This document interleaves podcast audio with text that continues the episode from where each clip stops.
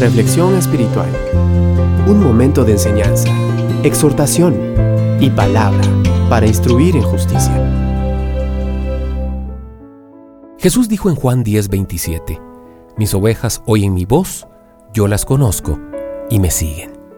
Eso significa que sus ovejas, o sea, su iglesia, tienen la habilidad para discernir la voz de Dios, para luego seguir los pasos que le indica.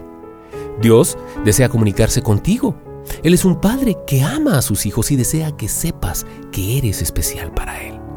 También quiere instruirte y mostrarte los secretos de su reino.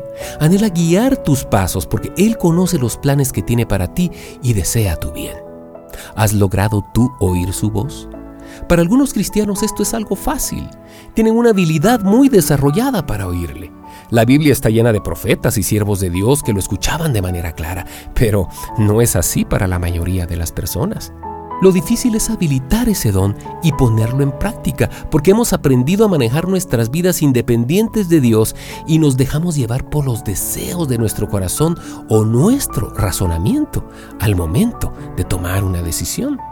Jeremías 33.3 nos dice, clama a mí y yo te responderé y te enseñaré cosas ocultas que tú no conocías. ¿No es esto una invitación a una tertulia con Dios? Nosotros clamamos y Él nos responde.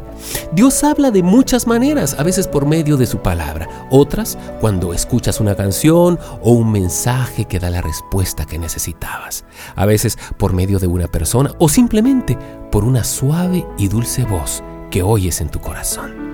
Para escucharlo debes tener fe, debes tener la fe de un niño, sin dudar nada.